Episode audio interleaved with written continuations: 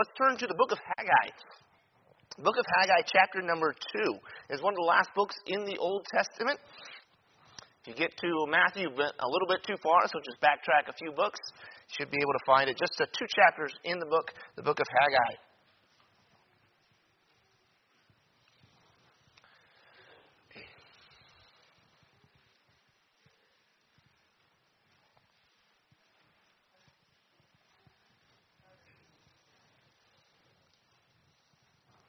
All right. Haggai chapter 2, we'll read verses 6 and 7. It says, For thus saith the Lord of hosts, Yet once it is a little while, and I will shake the heavens, and the earth, and the sea, and the dry land. And I will shake all nations.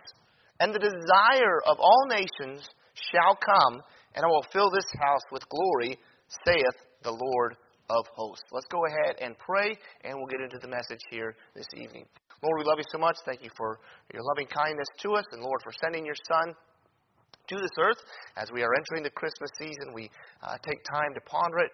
Lord, I pray that it not the, the greatness of it not escape us, but Lord, we truly appreciate uh, what it took uh, for your Son to come to this earth and to die on a cross for our sins to save us and to reconcile us back to you.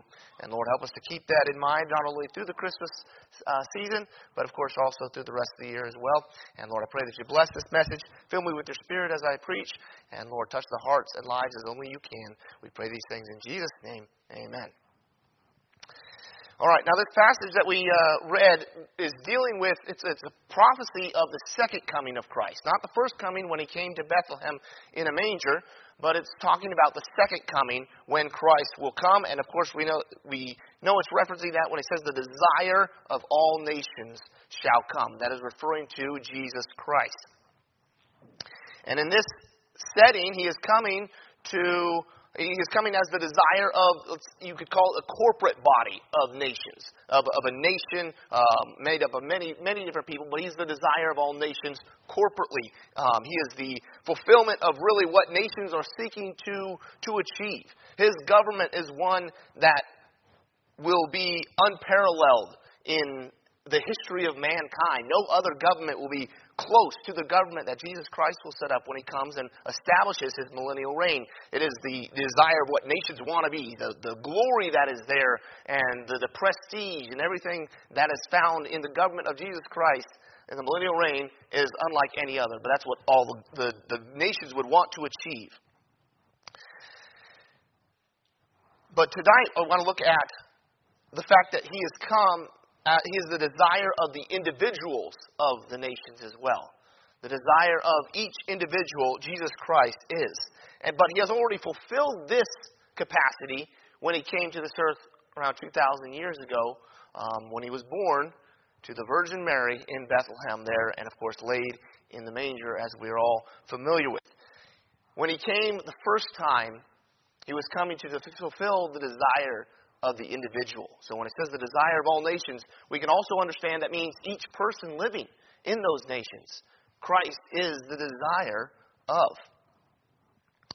Not only the desire of the nations, he's also the desire of each individual, and he's the desire of the soul. I want to, let's uh, turn to Psalm 107, Book of Psalms, chapter 107, and we'll see how God fulfills the desire, the longing of the soul.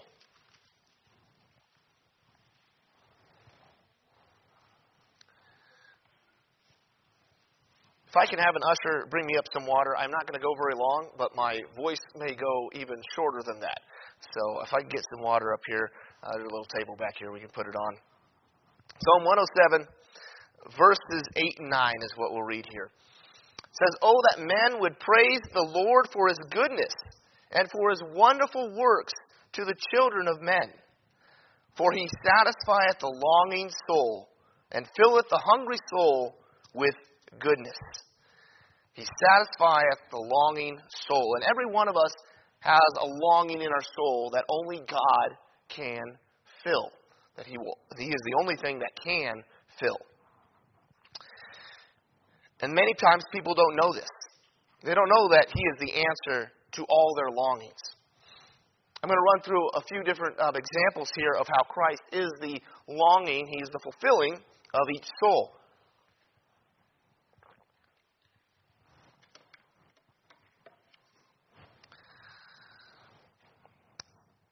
For the intellectual, Christ is the Logos. And if those who dive into the intellectual sphere um, and they seek to find a meaning in that, Christ is the meaning to the intellectual. If they would only open their eyes and see it, um, there are many people probably who have heard of uh, a man named Jordan Peterson, a brilliant, brilliant man, and he is he unpacks truths from the Bible that I've never thought about. But he's not a Christian because he can't bring himself to the simplicity that is found in Jesus Christ.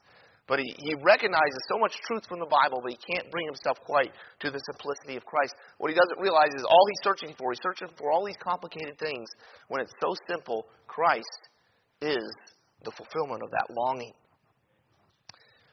For the child, God is the perfect father. To the widow, he is the ultimate protector. To the wounded, he is the balm of Gilead. To the desolate, he is the builder of the waste places. To the searching soul, he is the living water and the bread of life. To the timid, he is the good shepherd that leadeth beside the still waters. To the bold, he is the captain of the Lord's host. The list could go on and on, and we see the different types of people that we are or that we know around us. Christ fulfills the longing of each one of those. For time's sake, here I want to highlight just a few things that people desire and how Christ fulfills those desires. The first one that we'll look at here is the most important that of redemption. People desire redemption. They may not put it in that terms, they may not know that that's what they're looking for. But they are seeking something in their life, and it is Christ. And this is only found through redemption. Let's look at Matthew 1, verse 21. One of the more famous accounts here of the Christmas story. Matthew chapter 1, and we'll read verse 21.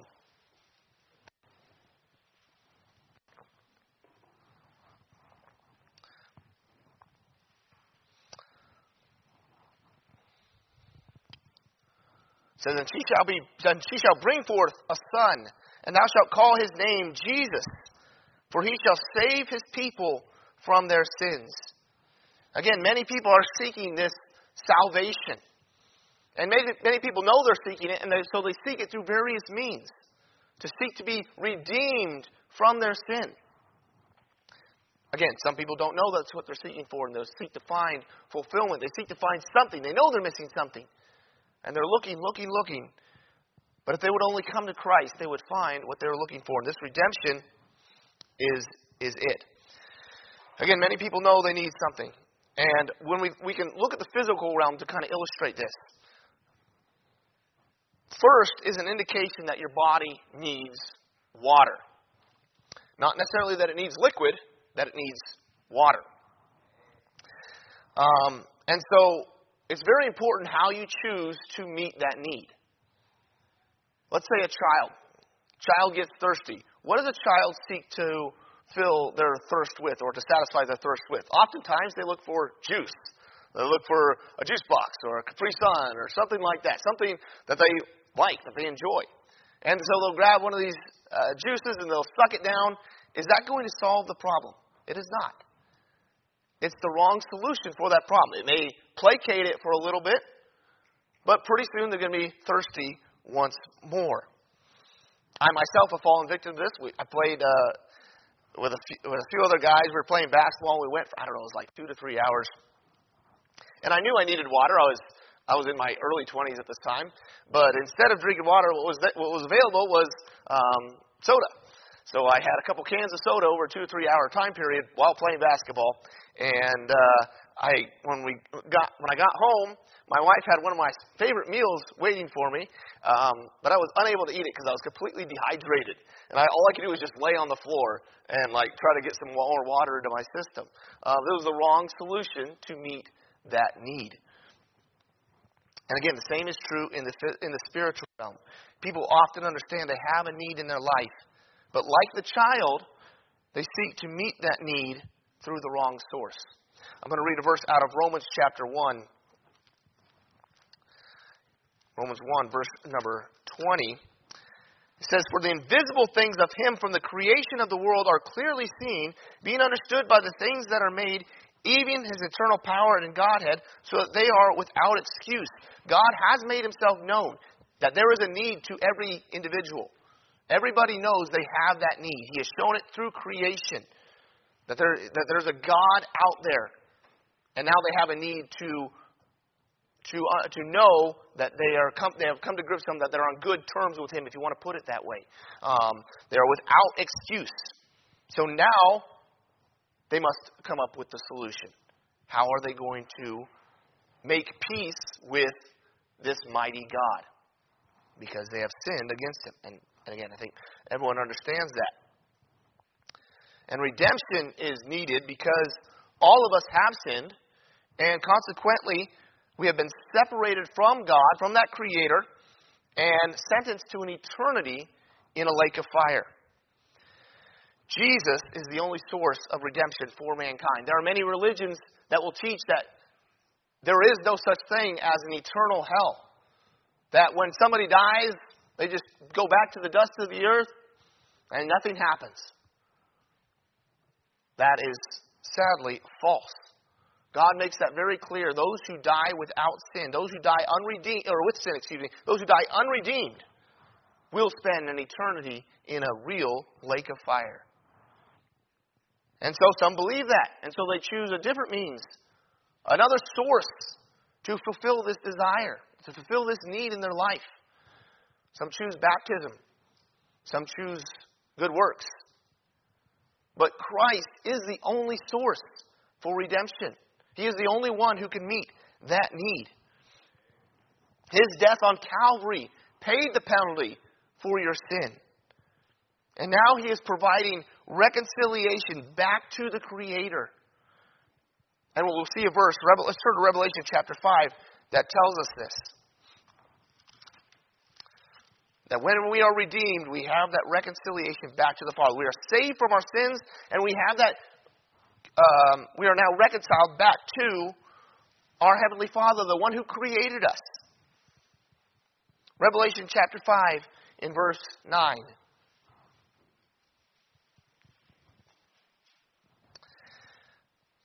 This is talking about some individuals up in heaven, and they sung a new song, saying, Thou art worthy to take the book and to open the seals thereof. For thou wast slain, and hast redeemed us to God by thy blood out of every kindred and tongue and people and nation. Glorifying Jesus Christ because he had redeemed them. And what's interesting here is to say they don't highlight the fact that they were redeemed from hell. They highlight the fact that they were redeemed back to the Father. So now they have that relationship with their God. And that actually brings us directly into the next longing that we all have is that of a relationship. And this, again, is fulfilled in Jesus Christ. Let's turn to Galatians chapter 4 now.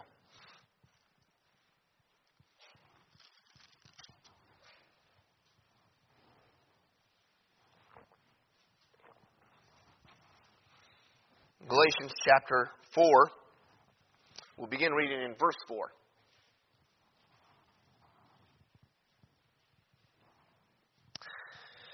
Says, But when the fullness of the time was come, God sent forth his Son, made of a woman, made under the law, to redeem them that were under the law, that we might receive the adoption of sons. And because ye are sons, God hath sent forth the Spirit of his Son into your hearts, crying, Abba, Father. Wherefore thou art no more a servant, but a son. And if a son, then an heir of God through Christ. We not only do we have redemption, we've been saved from our sins, but we now have this relationship with God Almighty, with the creator of the world, the one who can speak things into existence, the one who can, if he wants to, change any circumstance. We have a relationship with. How many individuals in the masses of humanity are surrounded by people, yet they lack a healthy relationship with anyone? They're just going through life. No good relationship, no healthy relationship. They just feel so alone in their lives. And then the Christmas season comes along. and they see all their friends, all their coworkers gathering with family, with the significant people in their life, and they feel so alone because they have no relationship. This is why suicides are so prevalent during this Christmas season. Because people don't have a relationship that they could lean upon. Everything seems so shallow. They just feel so alone. We all desire a strong relationship with someone, with, with our spouse, with, with children, with friends. This is what we all want. We want that strong relationship. Nobody wants a, a, a harmful relationship. We want our relationship to be strong and healthy. And hopefully we have those in place in our life. But the ultimate relationship is the one we're going to have with our Heavenly Father, with God Himself. And the only reason that we can have that relationship is, of course, because of Jesus Christ, as we read here in Galatians chapter 4. Christ redeems us that we might receive the adoption of sons. And because we are sons, God gives us His Spirit in our hearts allowing us to cry, Abba, Father. One of the most intimate terms that a child can have is with his father, saying, Daddy, Abba, Father. What a close relationship that is. And I know not everybody has a close relationship with their dad. But you can with your Heavenly Father. You can have that relationship to know that you can trust on Him. That any, any need that a, a father fulfills, God will help fulfill in your life. You can go to Him with those problems that you can't fix, as my children do. You know, they, they get candy. Daddy, can you open this? They can't open the bag. So they come to me and, they, and I open it up for them. And so God will meet those problems in your life. He'll be that source of strength, maybe that source of comfort for you. He is the ultimate relationship we should desire. He is the desire of our soul for this relationship. He will meet everybody's desire for a relationship if they will only put their faith and trust in Him. There's no qualifications to meet in order to have this relationship with Christ, only to put your trust in Him. Skin, to- skin color doesn't matter. Uh, social status doesn't matter. Male or female, doesn't matter. No parameters on it. Only come and put your faith and trust completely in Jesus Christ.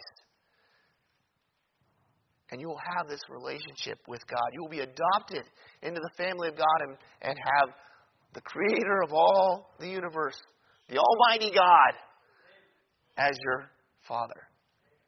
What a comfort that is to us. And what a great desire, what a need that is in our lives. And maybe we have been adopted into the family of God, but we're not taking advantage of this. As I watch my children try to do something, and they're not taking advantage of the fact that they have a father that can help them with it. They're going to try to do it themselves. And that's good up to a point. But sometimes, like, just wait, you're going to ask for help? I mean, I could do it in like half a second here. You can ask for help here? And how often do we do that with God? We just try to take care of our own problems, and God is just waiting there. You can ask for help at any time through this? What a, what a good God we have. Um, and we have this relationship with Him. And while our other relationships will disappoint us at times, God never will. This relationship with God will never disappoint us. And again, trust in a relationship is very key. And we know we can fully trust God to keep His word. And that leads us to our final point here, our fi- the final desire that every soul has. And I'm going to put it this way relief. Let's turn to First Timothy, or 2 Timothy, excuse me, chapter 1. You could call this point peace, security. We'll call it relief here for the purpose of this message. 2 Timothy chapter 1. In verse 12.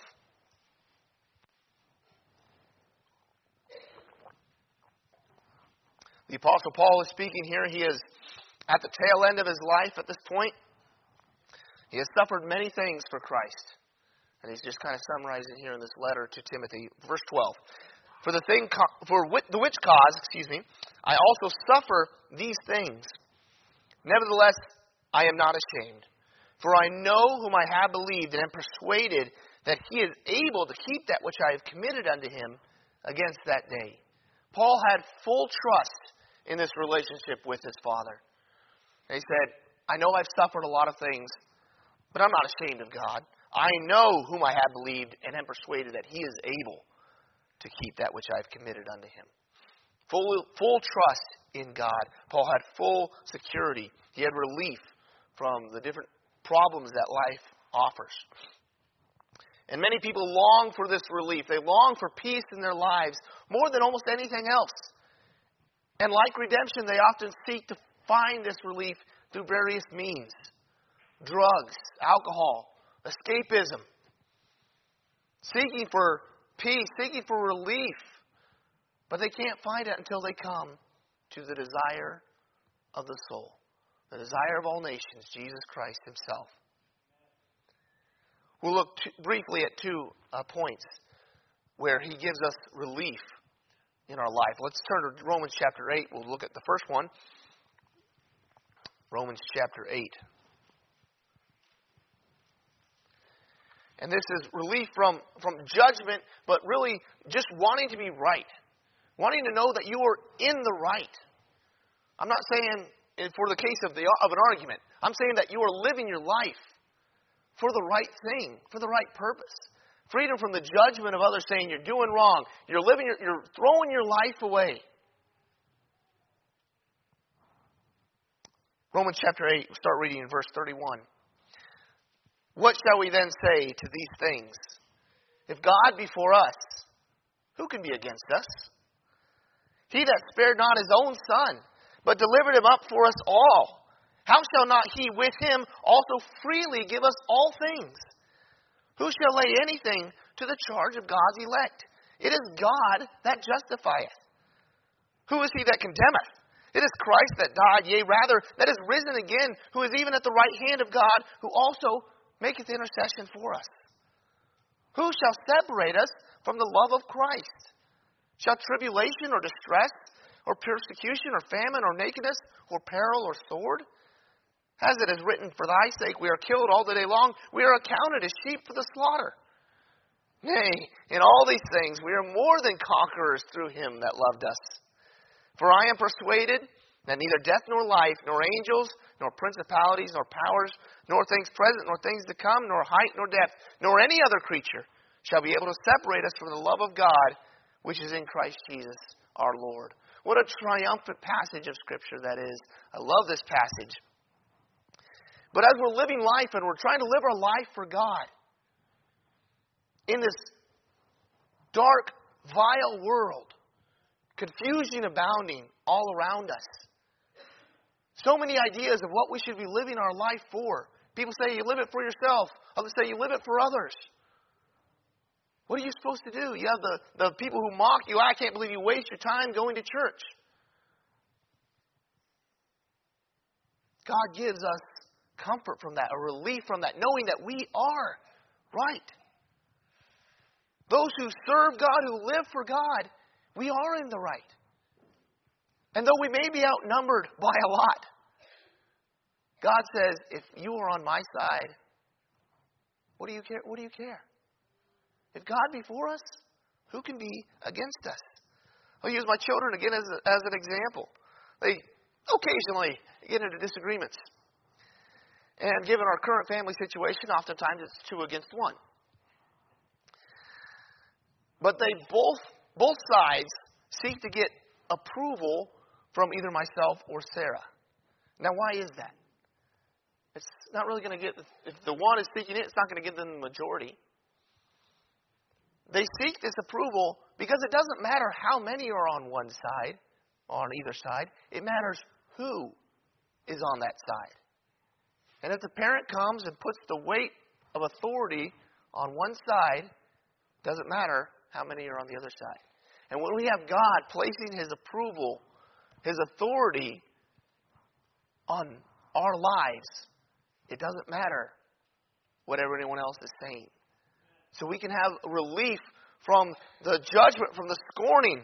As, as Paul wrote here, verse 36, for thy sake we are killed all the day long. We're counted as sheep for the slaughter. The suffering that we go through, as long as we are following Christ, we have a stamp of approval on that. We can have relief knowing that we are doing what is right. So Christ brings that desire for relief to know that we are doing what is right. He also brings us desire or the, us relief from bondage. Romans 7, just back one chapter. Now, I am not referencing the, the bondage um, concern, that we are freed from concerning salvation. When we are saved, we are freed from the, the penalty of sin. This is a different type of bondage. Romans 7, um, I want to start reading verse 18, but for time's sake, we'll just start reading in verse 23.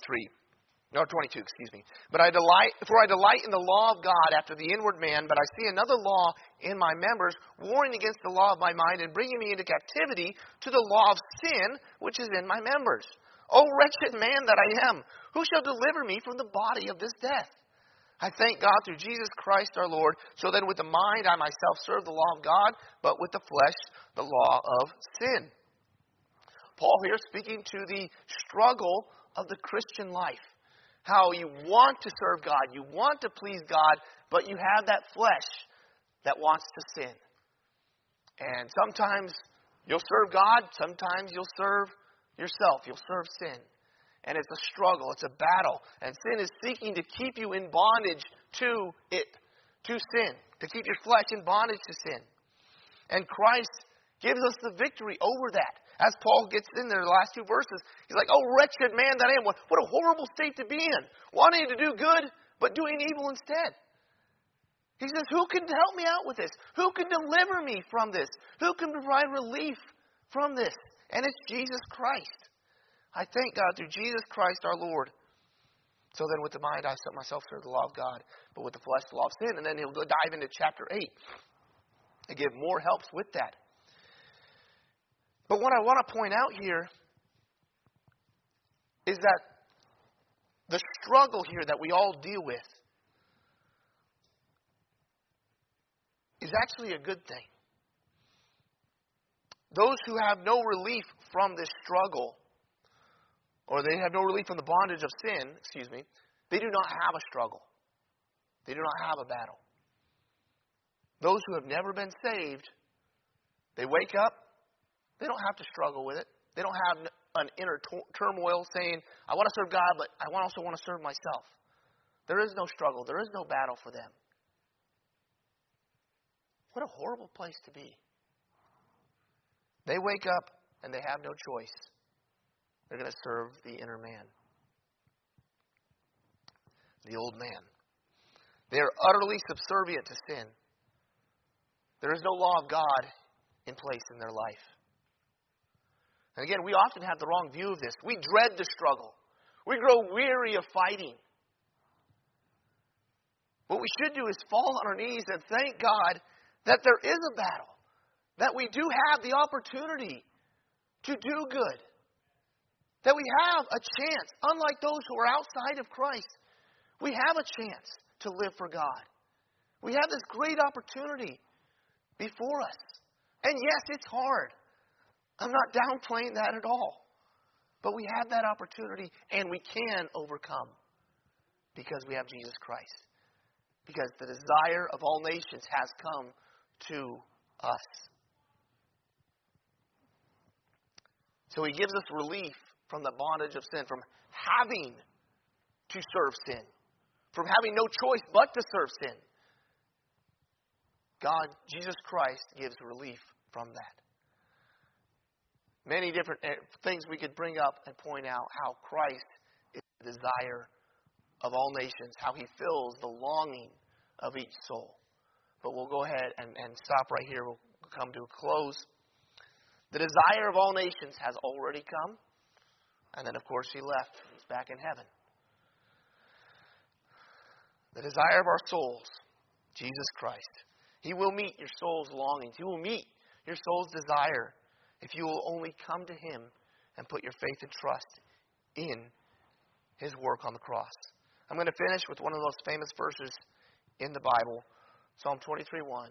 The Lord is my shepherd, I shall not want. David had God as his shepherd. He filled the desire of his soul. And he says, I don't want I, I, I have no need for anything else. God has filled the desire of my soul. I don't need anything else. The psalmist's desires were fulfilled in the Lord and are yours this evening. Let's go ahead and bow our heads and close our eyes.